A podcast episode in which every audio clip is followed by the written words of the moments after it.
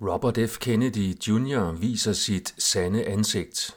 Velkommen til Brandgård Avisen nummer 250. Robert F. Kennedy Jr. afslører i nye udtalelser om Israel, at han er en falsk forkæmper for fred og frihed. Peter Götze afslører det, de prøver at holde skjult, om oprindelsen af det nye coronavirus. Mit navn er Per Brandgård, og det er den 9. oktober 2023. Læge og professor Peter Götze udgav for tre dage siden en artikel med overskriften, og jeg citerer, Origin of COVID-19, the biggest cover-up in medical history. Citat slut, eller på dansk. Oprindelse af covid-19, den største tildækning i medicinsk historie. Citat slut. Her beskriver den tidligere leder af det nordiske Cochrane Center, hvordan den kinesiske regering fra starten tildækkede oprindelsen af covid-19, og at denne tildækning hurtigt spredte sig til akademikere med interessekonflikter i USA, prestigefyldte medicinske tidsskrifter, medierne og den centrale rådgiver for den amerikanske præsident Anthony Fauci. Det var ifølge Goethe en orkestreret indsats for at skjule det oplagte, som var for smertefuldt at indrømme, at pandemien højst sandsynligt skyldtes et laboratorielæg i Wuhan, og at viruset SARS-CoV-2 højst sandsynligt var lavet i Wuhan Institute of Virology. I det laboratorie tager forskere et harmløst virus og gør det dødbringende via genetisk modifikation i såkaldte gain-of-function eksperimenter.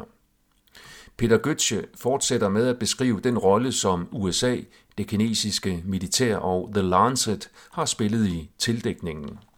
Han konkluderer, at det er dybt bekymrende, at WHO og vores regeringer endnu ikke har krævet et forbud mod denne lejen med ilden forskning.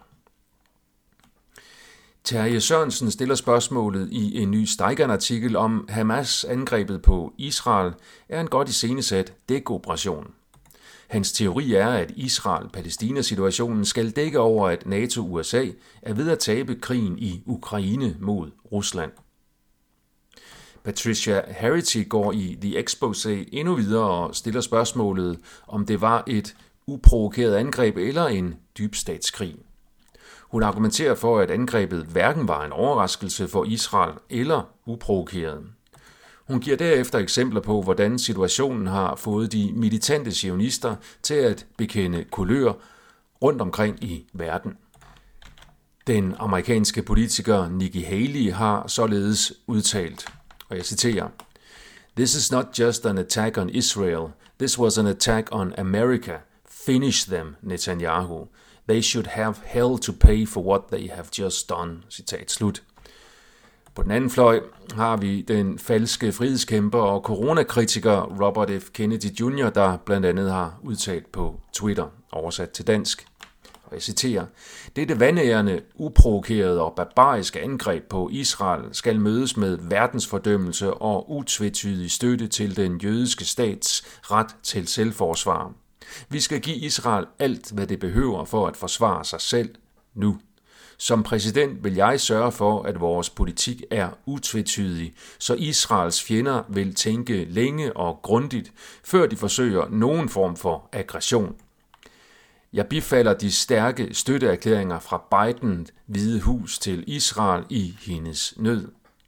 Men omfanget af disse angreb betyder, at det er sandsynligt, at Israel bliver nødt til at føre en vedvarende militær kampagne for at beskytte sine borgere. Støtteerklæringer er fine, men vi skal følge op med urokkelig, beslutsom og praktisk handling.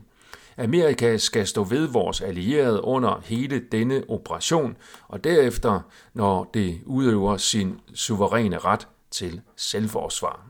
Citat slut. Så er scenen sat for endnu mere krig, og Israel ved, hvis de skulle være i tvivl, hvem deres øh, krigsliderlige støtter er, og det omfatter altså coronavaccinekritikeren RFK Jr. De Exposé beskriver hovedstrømspressens ensidige hyldest til Israel, og hvordan øh, den historiske geografiske udvikling i Israel-Palæstina bliver fuldstændig ignoreret.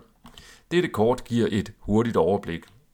Og på kortet kan vi så se, hvordan det så ud i 1946, hvor Det jødiske land i Palæstina var meget småt og spredt, og med FN-planen i 1947 kan vi se, hvad der så blev jødisk land, og hvordan det så fra 49 til 67 øh, udvidede sig til langt større dele, og derfra endnu videre til, at øh, området, som før var Palæstina, nu øh, primært er øh, Israel, og palæstinensisk land fylder ganske, ganske lidt og er besat af Israel.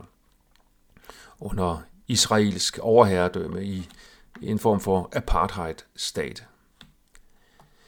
Israel er den eneste nation i verden, der har ulovlige grænser og ulovlige besættelser, og hvor den statskriminelle adfærd bliver ikke blot ignoreret, men direkte støttet af blandt andet NATO, FN og Danmarks regering.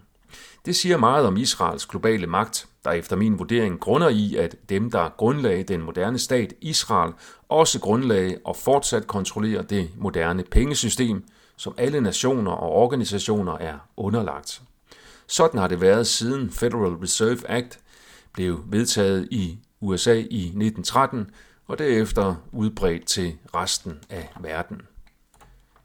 Det er det imperie, der efter min vurdering nu er ved at gennemføre sidste fase af deres langvarige bestræbelser på at opnå global totalitær magt.